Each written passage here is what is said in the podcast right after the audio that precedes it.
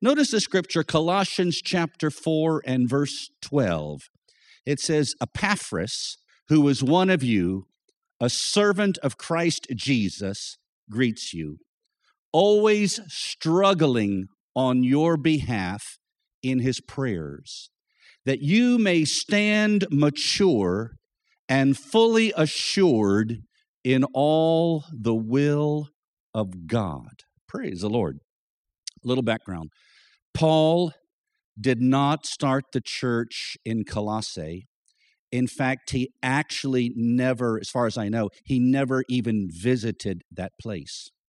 A man named Epaphras, who was actually from the city of Colossae, he was the first person to proclaim the gospel there.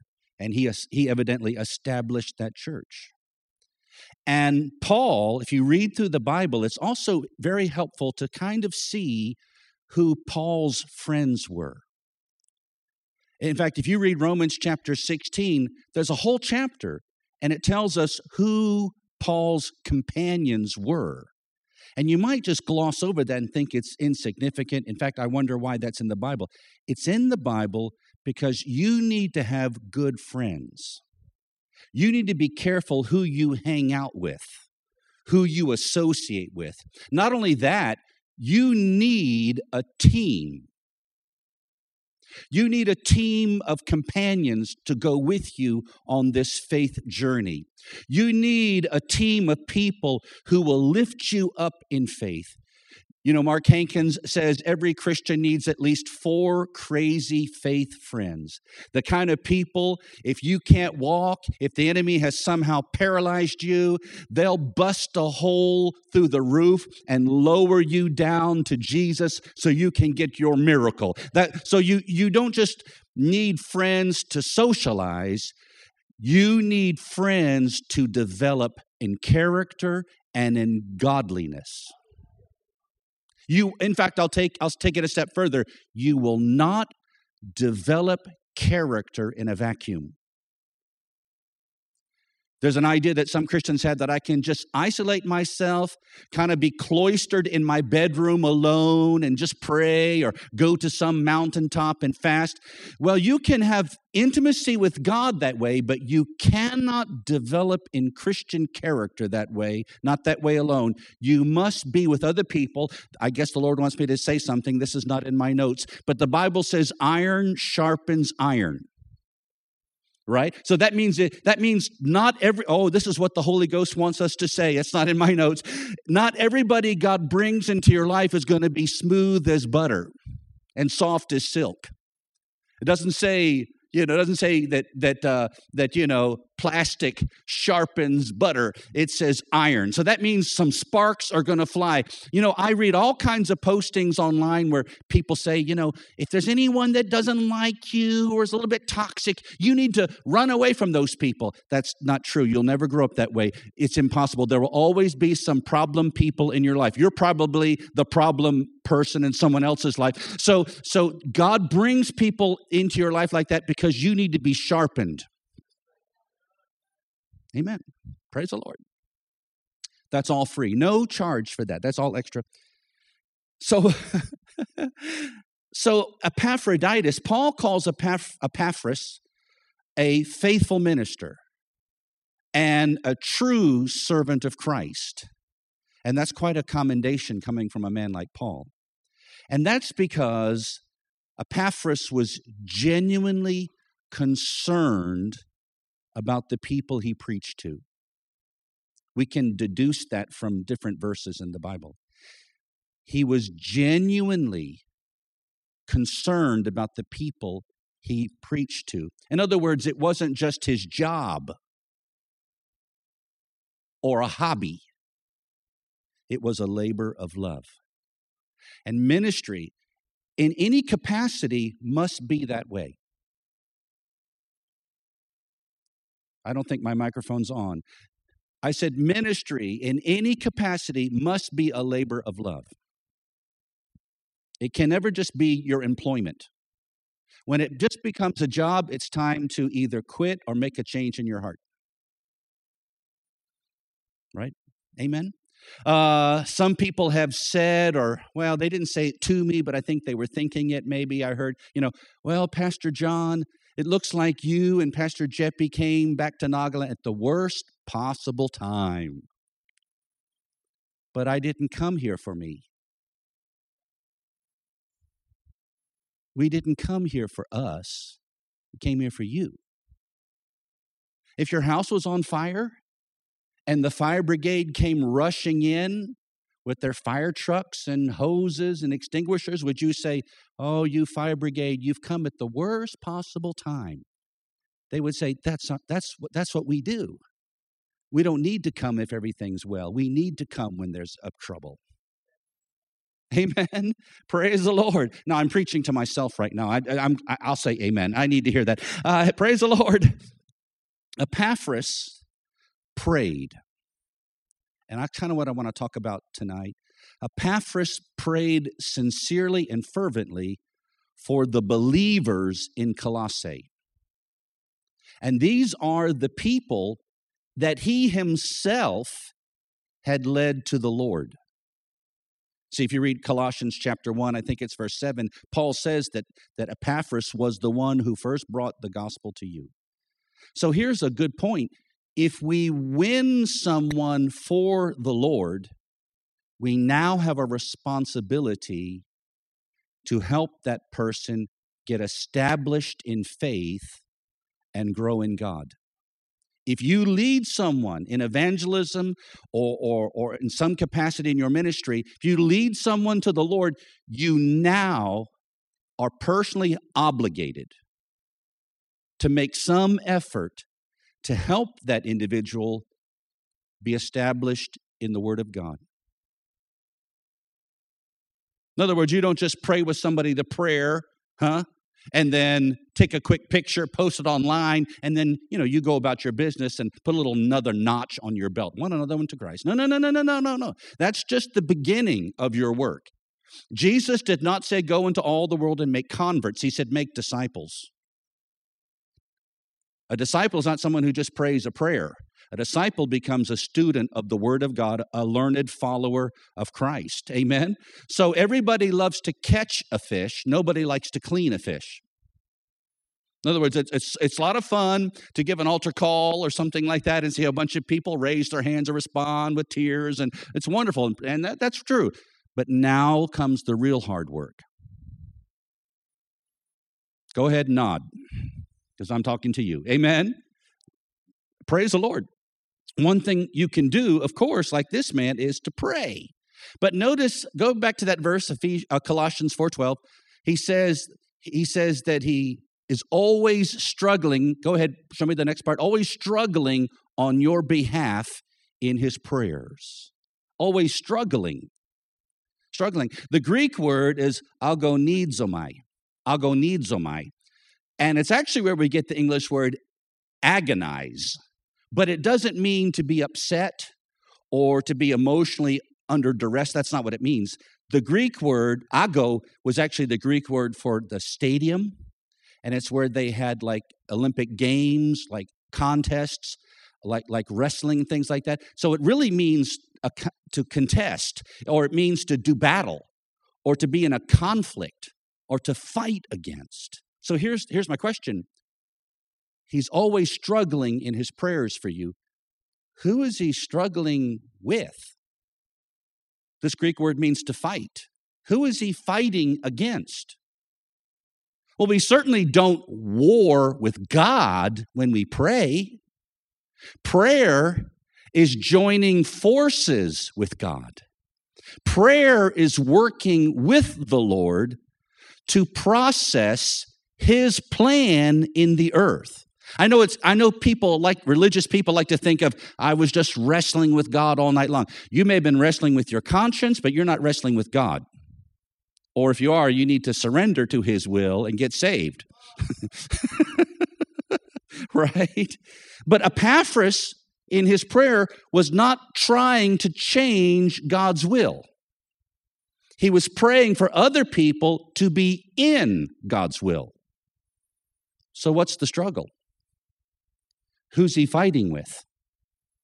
As we take our place in prayer, and prayer is more than a privilege, it is also our ministry, it is our, our duty. As we take our place in prayer, we often encounter opposition.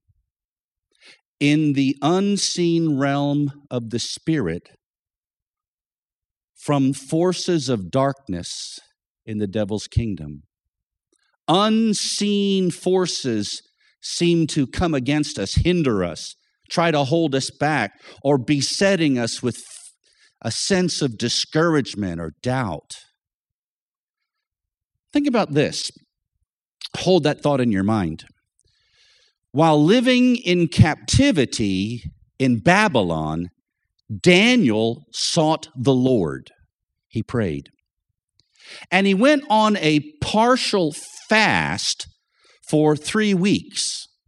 He says during that time he ate no you know pleasant bread he did not anoint his head with oil that type of thing so there was he he just ate a, a minimal amount of food and after three weeks he saw an angel that appeared to him in a vision and this and this angel was a, a radiant being and daniel was so overcome with astonishment that he said in Daniel chapter 10, verse 9, I fell on my face in a deep sleep with my face to the ground. Now, see, Daniel wasn't drowsy. You know, he's not like some of you. He wasn't just feeling kind of tired and think, well, I'll, here's an angel. Tell you what, I'll just take a little quick nap while he's talking. No, he was overwhelmed by the glory of God. The power of God just knocked him down.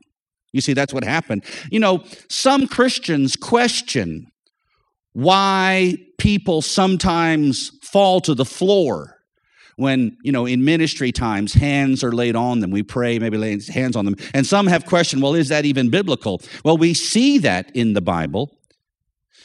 Saul of Tarsus, who, by the way, at that time was not even a Christian, so he certainly wasn't faking it like, okay, usher, catch me. He, he, he was on his way to Damascus. Jesus appeared to him, and it says he fell to the ground, and all of those who were with him.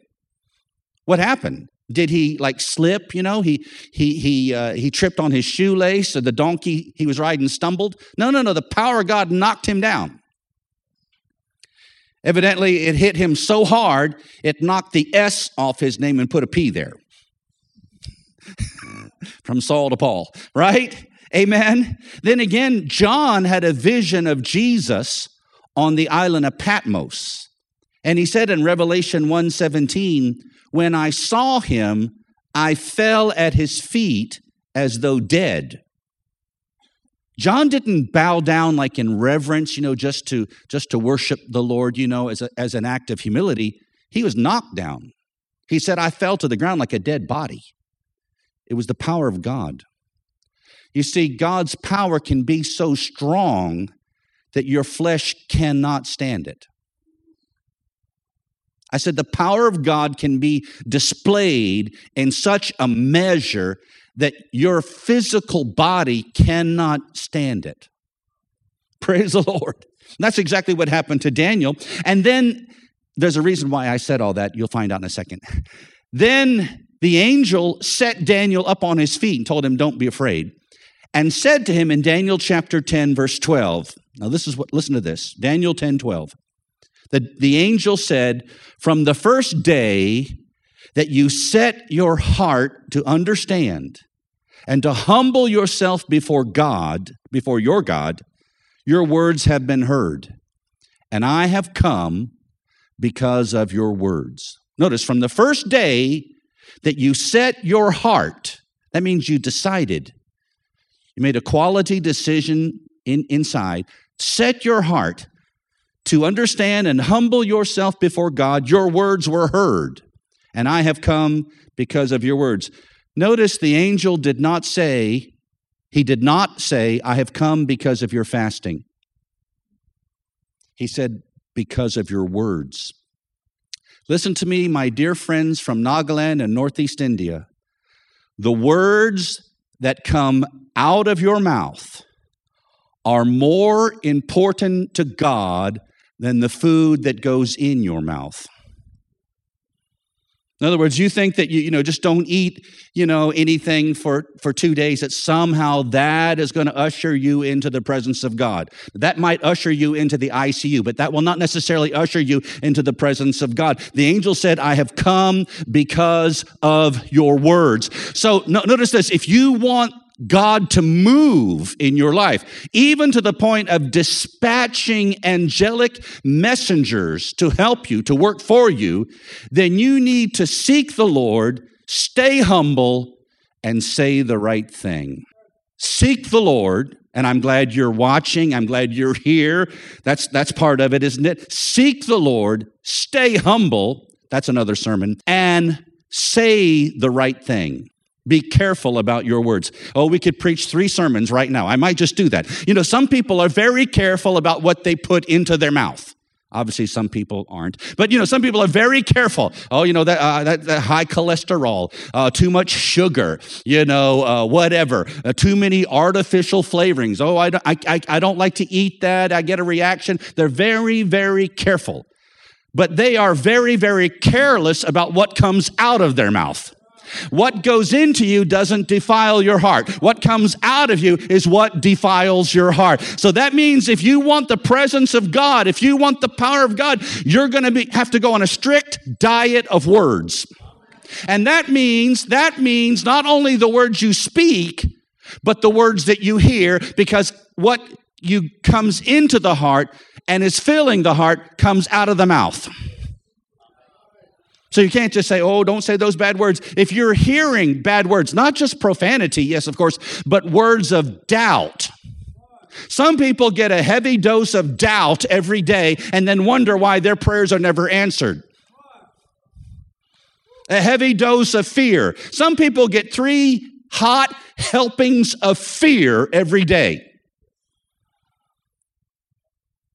Hmm? And that's why they're paralyzed that's why they don't have any power in their life. That's why you don't see a lot of grace of God in life. Why? Because they're hearing the wrong thing, believing the wrong thing, and saying the wrong thing. Listen, if an angel from heaven said, I've come because of your words, I assure you, a demon from hell will say the same thing.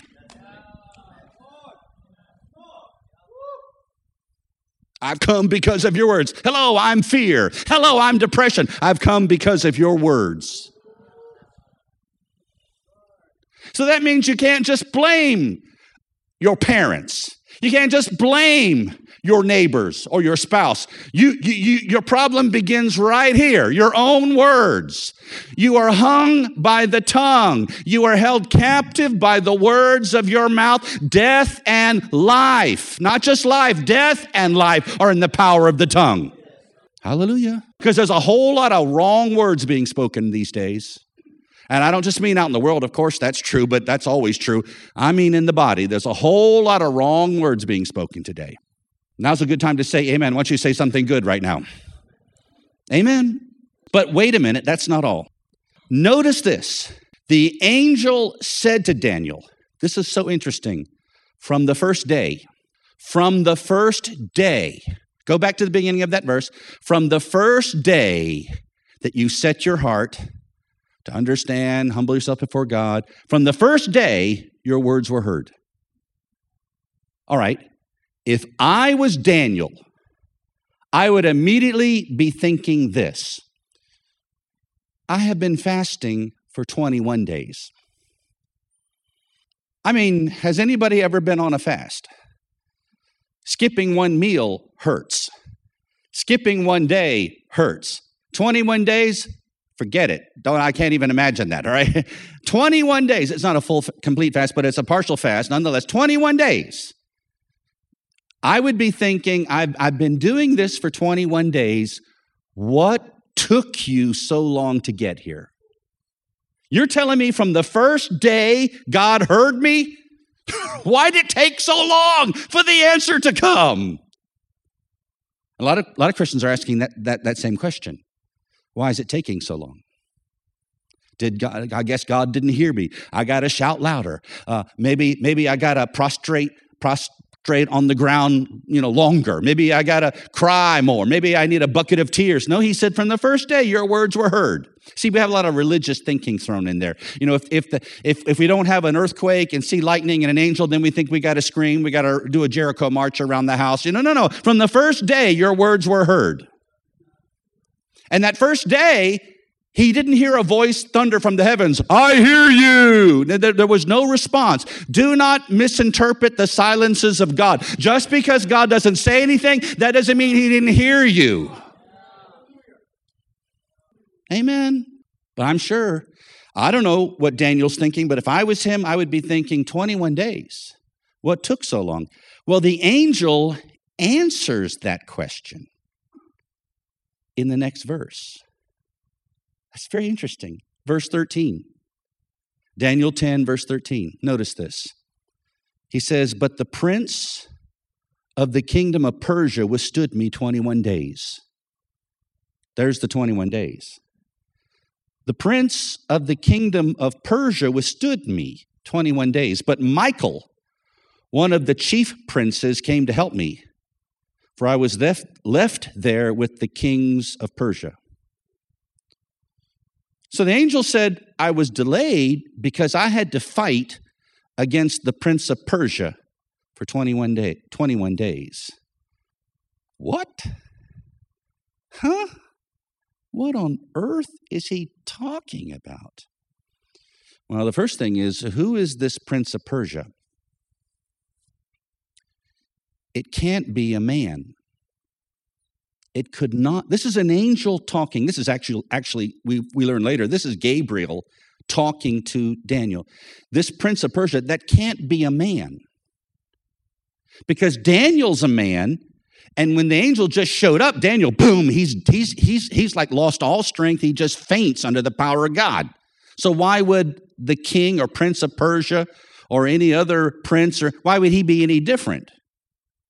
Boom, wouldn't fight with this angel for 21 days because he's not talking about a man. He's talking about demonic forces that are arrayed against us in the spirit realm. In the New Testament, the Apostle Paul gives us greater insight and understanding in this area.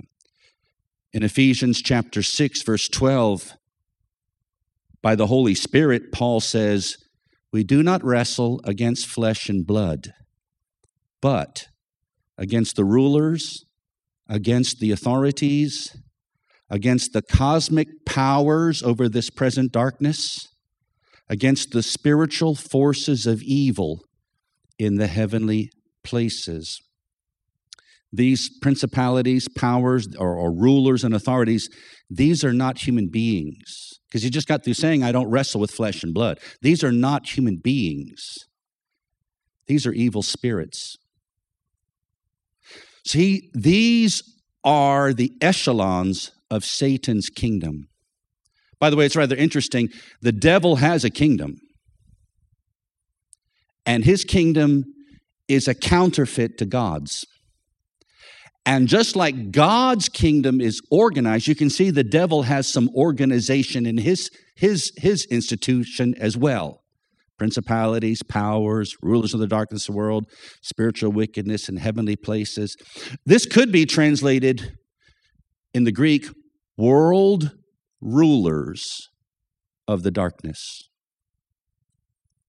World rulers that means there are demonic forces that are ruling or dominating this sinful world. That's what he means. When he says, like, heavenly places, he doesn't mean the heaven of heavens, the abode of God, the throne of God. He doesn't mean that. He actually means the atmosphere above us in the earth. In fact, in Ephesians chapter 2, verse 2, he refers to the devil as the prince and that is that word that has to do with ruling again, doesn't it? The prince of the power of the air. See, the enemy works in certain atmospheres. The prince of the power of the air, he works in certain atmospheres.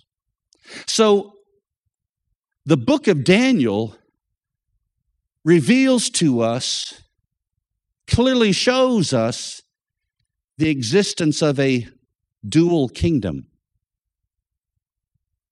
On earth, there are governments that are run by men, mere mortals. But these individuals are swayed by spiritual influences, demonic beings which actually control them or rule through them so that the enemy's will may be processed in the earth. See, God has a, a plan for your life. God has a will for you. Well, the enemy also has a plan. he also has a will. And just like the agents of the Lord are working to further and advance the will of God, well, the devil and demons are working to advance the enemy's plans and the enemy's will. We know that, don't we? Every Christian should know that. Let me go a little deeper. Let me prove this to you more emphatically from the book of Ezekiel, chapter 28. Ezekiel chapter 28, verse 2. Let me read this verse to you. It says, Son of man, say to the prince of Tyre, Thus says the Lord God, because your heart is proud and you have said, I am a God, I sit in the seat of the gods in the heart of the seas, yet you are but a man and no God, though you make your heart like the heart of a God. All right, so this is from Ezekiel. And the Spirit of God moved on Ezekiel, and he had a message, he had a prophetic word for the prince of Tyre. That's modern day Lebanon, today, the country of Lebanon, okay? Just north of Israel. And this person, this is a man, this is an actual human being, a historical person, you see. And he, and he tells us in these verses that this man was wealthy, he was smart, he was very smart, very clever, and also very, very arrogant. In fact, he declared himself to be a god. He, he's demanding that others worship him. I'm a god, you see. But in this word, this prophecy, isn't it interesting? Even though Ezekiel is a Jew ministering under the anointing of the Lord to God's covenant people, he has a word even for other nations. God has something to say even to the non believer. God even has a word for nations. Isn't that interesting? So the Lord predicted this man's demise. You go down a little bit further, down to verse 9 he goes on to say, Will you still say, I'm a God in the presence of those who kill you?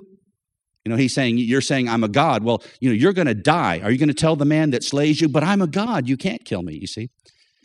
So the prince of Tyre was a mere mortal man, but he's acting like the devil. He has all these devilish characteristics. This is just a, his, his behavior, his attitude is exactly like Lucifer. Next question Why? Is it because, you know, he, he, didn't grow up in a good family, or, you know, when he was a baby, his mother dropped him on his head, or somebody mistreated him? No, no, no, no, no. I don't know, but but but no, here's why. Going down to verse 11, notice this. Notice this. This is still Ezekiel, all right, chapter 28. Verse 11. Moreover, the word of the Lord came to me. This is Ezekiel talking. The word of the Lord came to me, Son of man. Now, he's not talking about Jesus when he says Son of man, he, he's talking about himself, Ezekiel. Son of man, raise a lamentation over the king of Tyre. All right. Now, we, he just got through prophesying over the prince of Tyre, you know, like I said, Lebanon. Then he says, not only that, but you have, I'm giving you a word for the king of Tyre. So this is somebody else. This is another person. It's not the same person we read about in verse 2.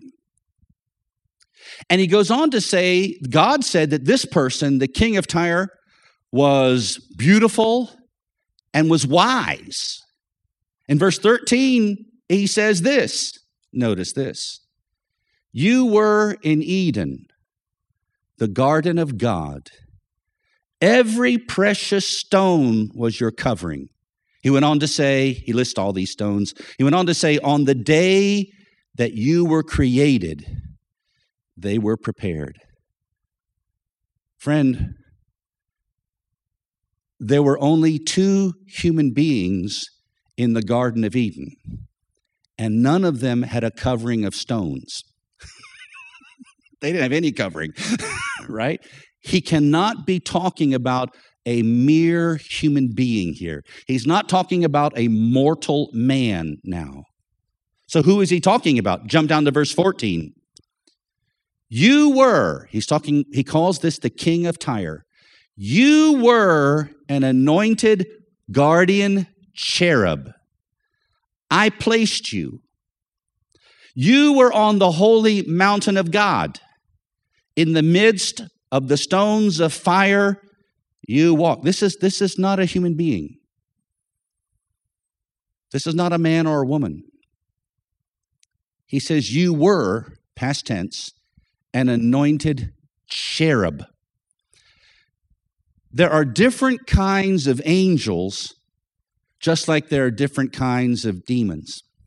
We read earlier principalities, powers, rulers, etc. Well, there are also different classifications of angels. And you know, this is not spooky. I'm just telling you what the Bible says. You don't have to, you know, swallow hard and, and, and get nervous. I'm just telling you what the Bible says, all right?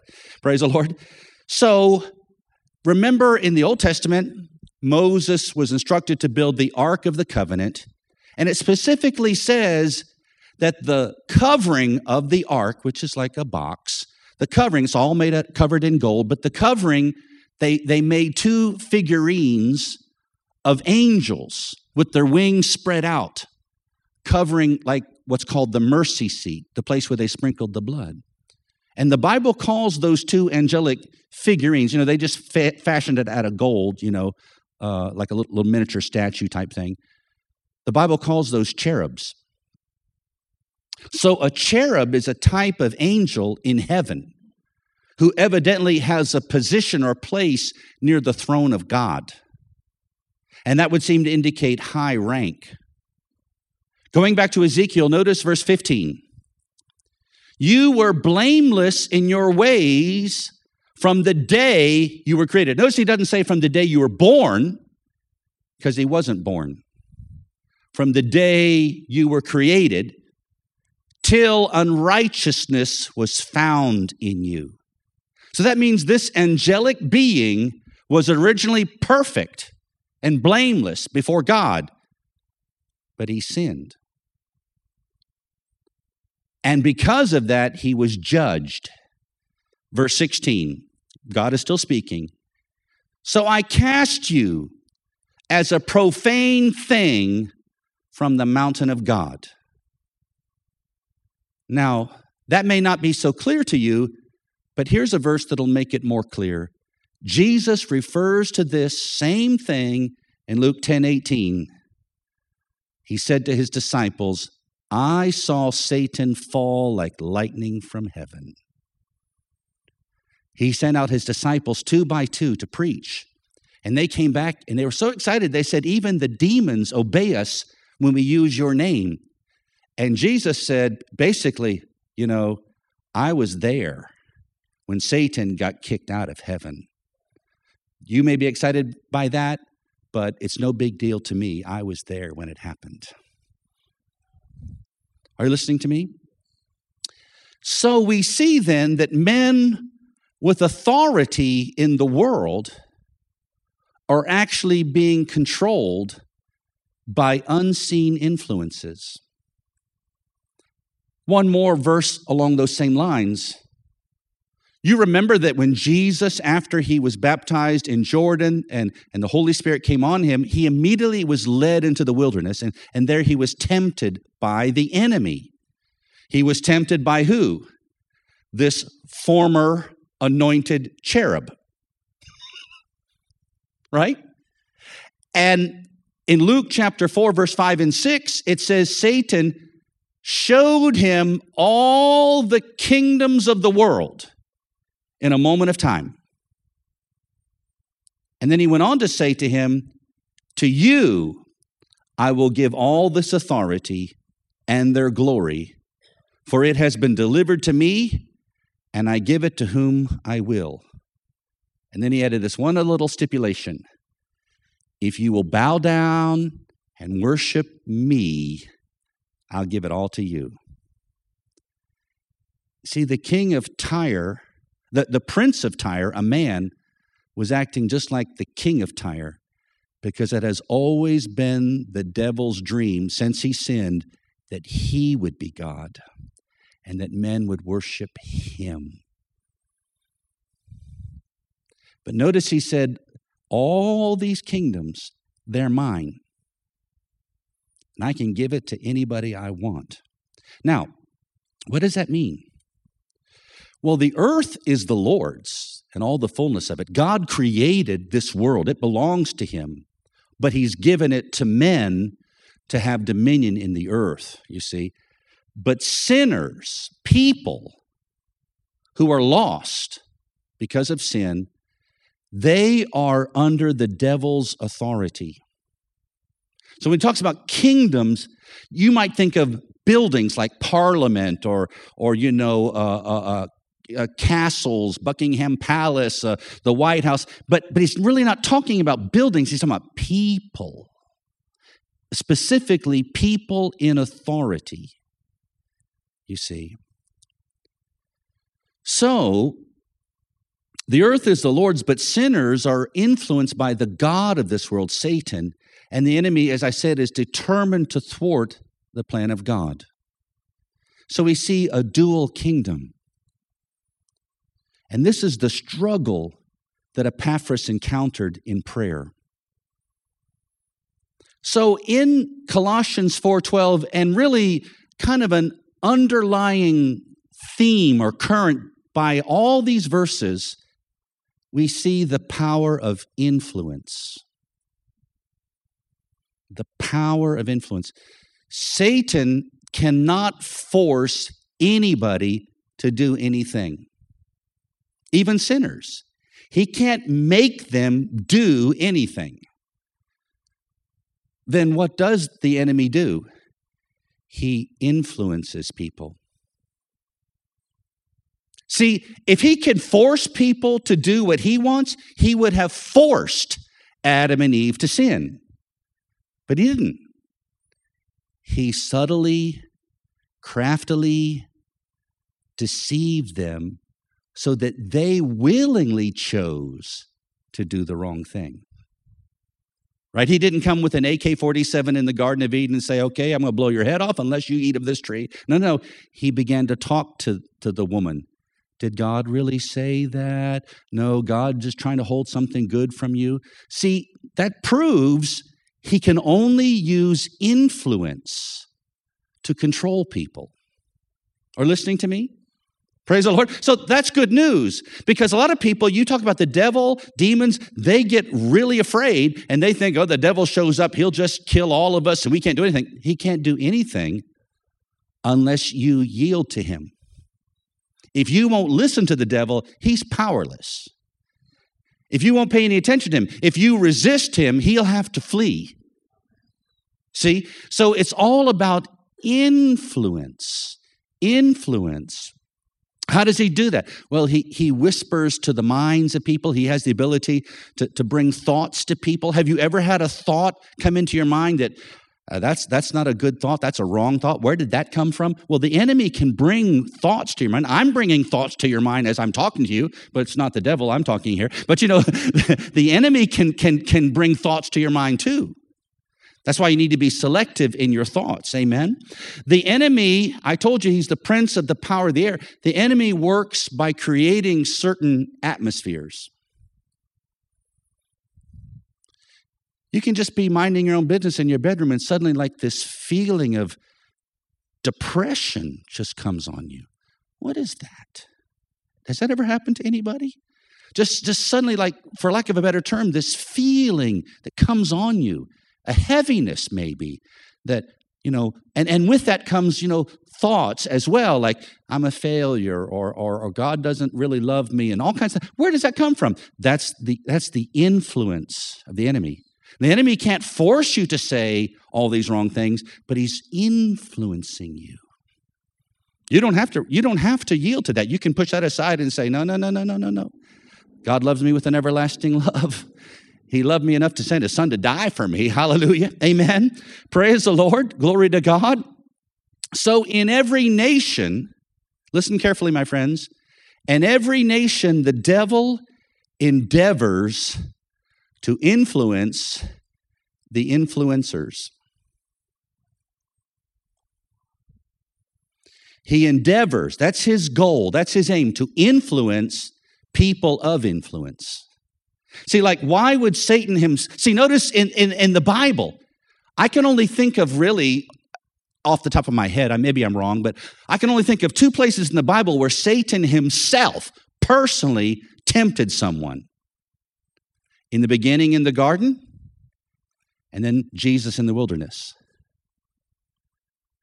We don't see, I don't we don't basically we don't see in the bible you know satan himself personally tempting just every tom dick and harry and and and bill and susie you know that's walking up and down the street you know, th- you know, there are demonic influences and things of that nature, but Satan himself, just Adam and Eve and Jesus. Why?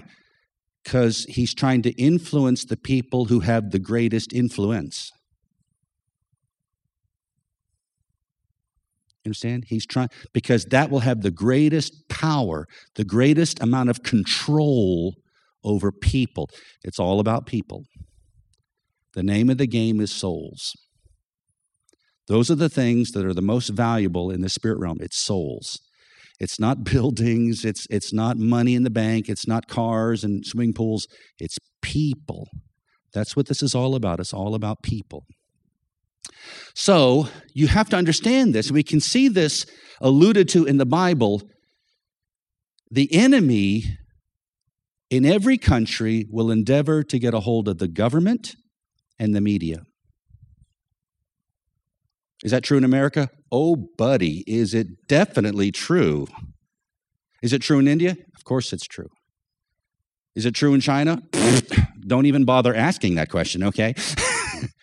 in every country in the world, there's no exception, the enemy, I said, will endeavor.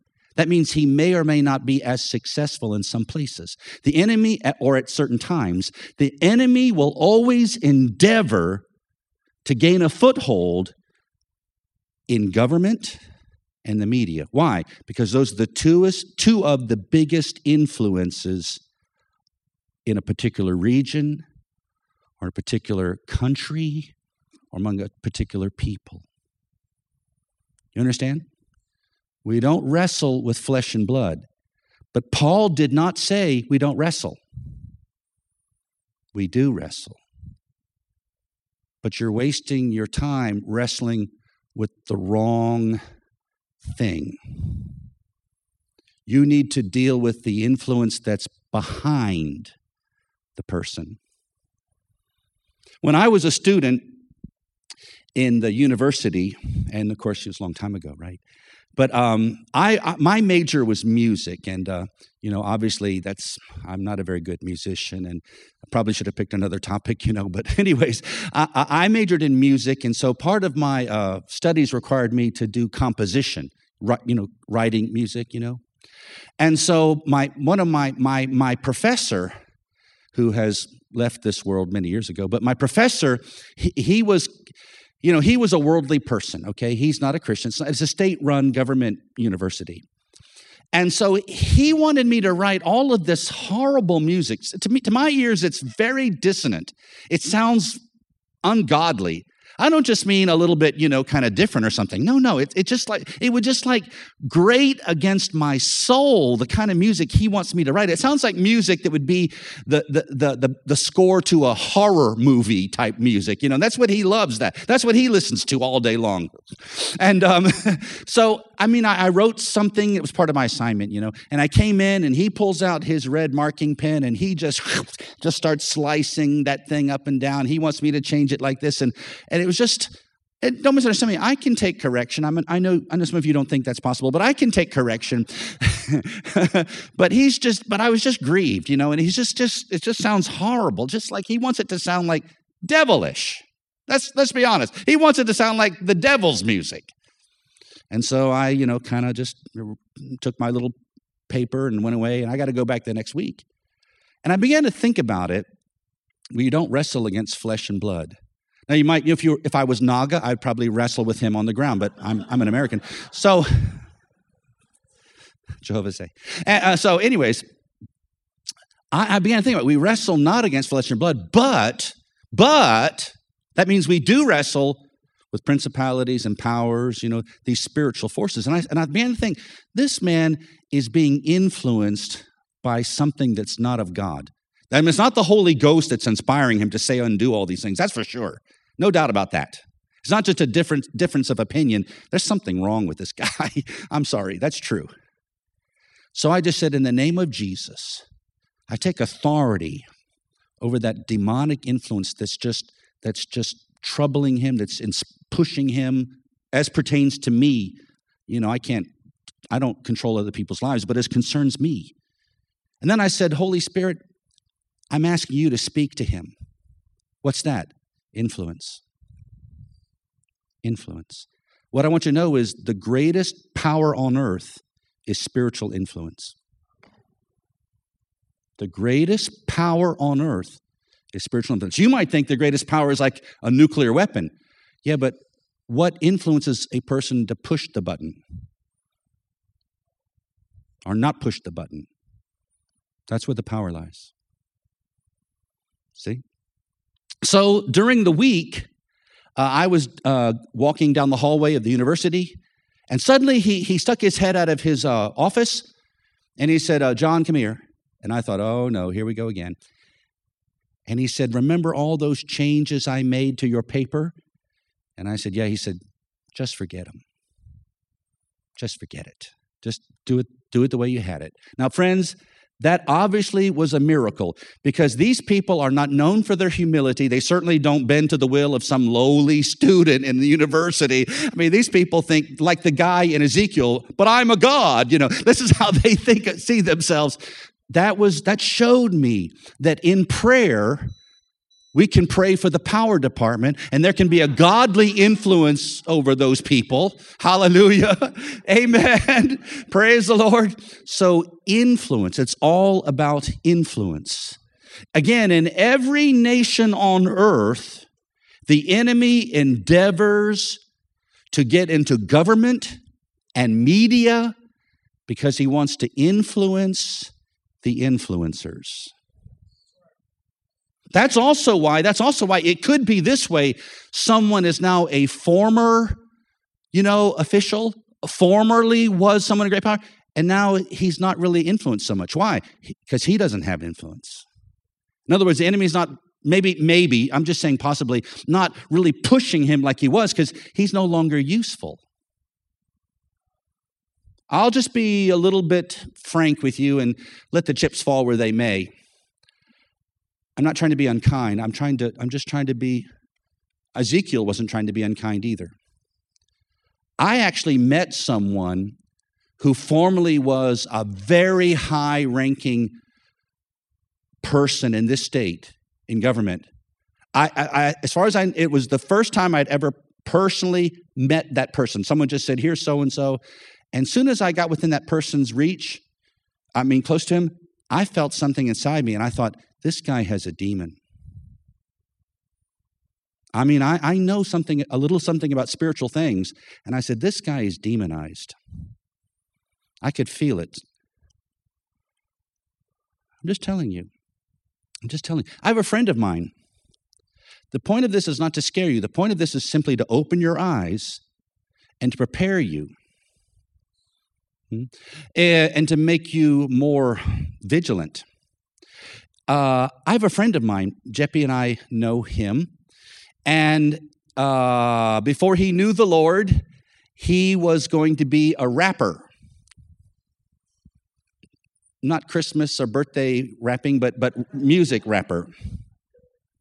He was going to be, he's on his way to be a, a famous rapper. rap artist. And uh, this, is, I, this is his testimony. This is his testimony. So he's kind of trying to climb the ladder of success in that area. And he said this to us. I was at a meeting, and he also he said it to me personally because I, I he's a friend of mine.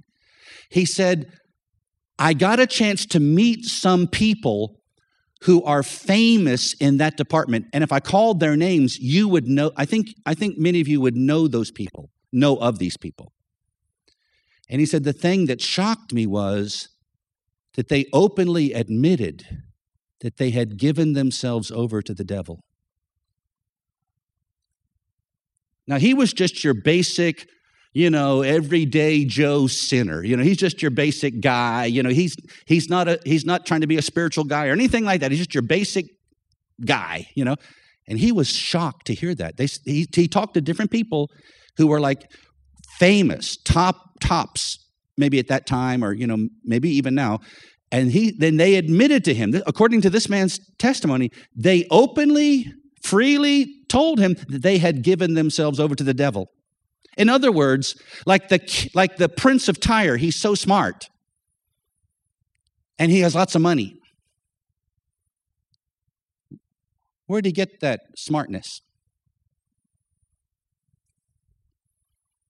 Hmm? Where, how come he's so smart? Because he's inspired, but not by God. That's not the wisdom of God, you see. Are you listening to me? Where did he get all that money? Well, the enemy makes people rich every day too. But of course, they pay for that with their soul. The blessing of the Lord makes one rich and he adds no sorrow with it. But with the devil, there's a, a whole lifetime of heartache that go, can go with that. You see? So, in a sense, you could say that why are some of these people, this is the entertainment industry, why would, why would the devil care about that? Well, he wants to influence the influencers. He wants to influence people who can have the greatest impact on a generation. So, in a sense, you could say this that these people made a deal with the devil, and the enemy anointed them. The formerly anointed cherub, with his counterfeit anointing, now empowered them. And that's why they got their inspiration. That's where they got their ideas. That's how they got their songs, because they made a deal with hell. And you can sit there and dismiss it, but all I can tell you is what I know and also what I have heard from other sources. And I think you should consider carefully the music you listen to. Well, this, this friend of mine, he was so shocked and disgusted, he pulled away from that. And eventually he gave his heart to the Lord. And now he's a Christian rapper. He's preparing the body of Christ for the rapture. Amen. Praise the Lord. Epaphras, I'm almost done here. Epaphras prayed for believers that they would stand perfect and complete in all the will of God. Also, that means that they would not only know God's will perfectly and walk in the perfect will of God, but also carries the idea that they would grow and mature. And he's praying. There's, there's forces coming against him, but he's praying for this. So, what's going on? How are these prayers going to be answered? It's just like abracadabra and suddenly it happens. It's influence. The greatest power on earth is spiritual influence. That's a revelation. So, in response to this man's prayers, what does God do? He doesn't just snap his finger and suddenly these people are in the perfect will of God. But God can speak to them, God can guide them, God can help them. He's influencing them. And there's a word for this influence. It's, it's, it's found all over the Bible, especially the New Testament. It's all over the New Testament. It's called grace. It's called grace. Why do sinners become Christians? Is it because Pastor John has a clever sermon? Or the praise and worship team, you know, just sort of sing so well. Ooh, we have colored lights and, and uh, an FM microphone. No, no, no, no, no, no, no, no, no, no, no. First of all, the Spirit of God directs a man to share the gospel with someone. Maybe prompts in your heart even to first pray for someone helps to guide your steps maybe to meet that person or or maybe to direct that person to come to the place where they can hear God's word. He anoints the communicators of his message. That means he helps their message to have a greater impact and greater influence. The Holy Spirit brings conviction of sin to the lost. What is that? Influence. We talked about the devil can bring works in an atmosphere. God, the devil's just copying God. God works in certain atmospheres. Why do we sing before we share the message? it's just sort of like to just like you know get everybody happy and snappy, or or uh, take up the time till everybody's seated? We're creating an atmosphere. We know that God inhabits the praises of His people. God has the greatest amount of influence in the right atmosphere. its influence. That's why we pray for the lost. That's why we pray before we minister, whether it's singing, preaching, serving. You need the you want to, you need the influence of God in all that you do. Are you listening to me? Praise the Lord. Hallelujah. So in our prayers, we can give God an open door to bring greater influence in our lives and in the lives of others. We don't have to defeat the devil. Jesus has already done that. All we have to do is enforce the devil's defeat. At the end of World War II, after the armistice, after, after the Nazis in, in Europe surrendered, then, you know, the Allied forces, you know, primarily Britain, America, they sent in occupying forces. These are not combat soldiers. They're not going to go into fight. They're going in to maintain the victory, just to enforce the victory. Jesus said, Occupy till I come in, in, in, in that, that sense, you don't have to fight the devil. He's already defeated. He's, he's, he has no hold over you. He has no jurisdiction over you. He has no right to rule over you. But we must enforce that victory with the authority we have. Now, uh, Epaphras prayed that they would stand mature and fully assured in all the will of God. And what that means is this, and I'm almost done. I, I went a bit longer, but let me just say this. What that means is that Christians need prayer. Christians need prayer. If Epaphras was just wasting his time praying like this, if this was futile, it's not going to make any difference, then Paul would not have commended him for doing so. Kenneth Copeland. I don't know if you ever heard of Kenneth Copeland, but I would say he's a minister who has a lot of influence in the body of Christ. Kenneth Copeland in the beginning, at the start of his ministry, was facing all kinds of challenges, you know, as, as would anybody in life or ministry. And he said that one day the Lord spoke to him and said, You're not going to fail. You're going to make it. And he said, Well, Lord, I appreciate that. You know, that encourages me. But Lord, there are many men who are greater than I who fell. So why do you say, I'm going to make it? And the Lord said, It's not so much because of you, it's because of your mother. He said, Day and night, your mother is in my face, praying for you. And the Lord said this, I thought this, this really blessed me. So the Lord said to him, So if I have to wake you up every morning, or put you to sleep in bed every night, I'll do it, but you are not going to fail because your mother is praying for you every day. So maybe when the rewards are being handed out in heaven on the last day, here are all these famous preachers and ministers, but Jesus calls their mothers first. She's the one that was praying. Or their wives, she was the one that was praying. She was the one here before we get to the Apostle Paul's and, and, and the Peters and, and the Jameses. Let's call the Epaphrases, the little people that nobody really seemed to notice, who were behind the scenes agonizing in prayer so that Christians could stand in the perfect will of God. So let me say this your pastor needs prayer. Every pastor needs prayer. He doesn't really need your criticism, he needs your prayers. Amen. Church leaders, they need your prayers. Hallelujah. Christians in the body of Christ, they don't necessarily need your critique, but they need your prayers.